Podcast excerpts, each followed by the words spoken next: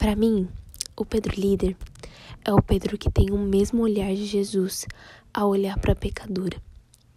É, Jesus olhou para ela não com, não olhando, né, a sua humanidade, não olhando com os olhares humanos, mas olhando com o olhar divino, que enxergava a alma, que acreditava e que sabia que ela era muito mais do que o seu pecado. É o Pedro líder, ele consegue olhar para a pessoa e ver suas potencialidades, mesmo quando ela ainda não consegue se enxergar.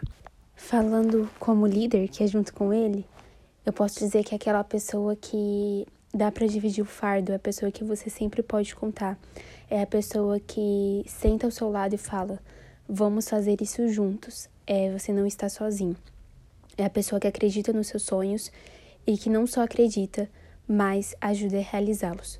Eu posso dizer que se eu fosse definir, seria o Pedro pastor, que é amigo e que também é sensível à necessidade do outro. Posso dizer que é o melhor líder que eu já conheci.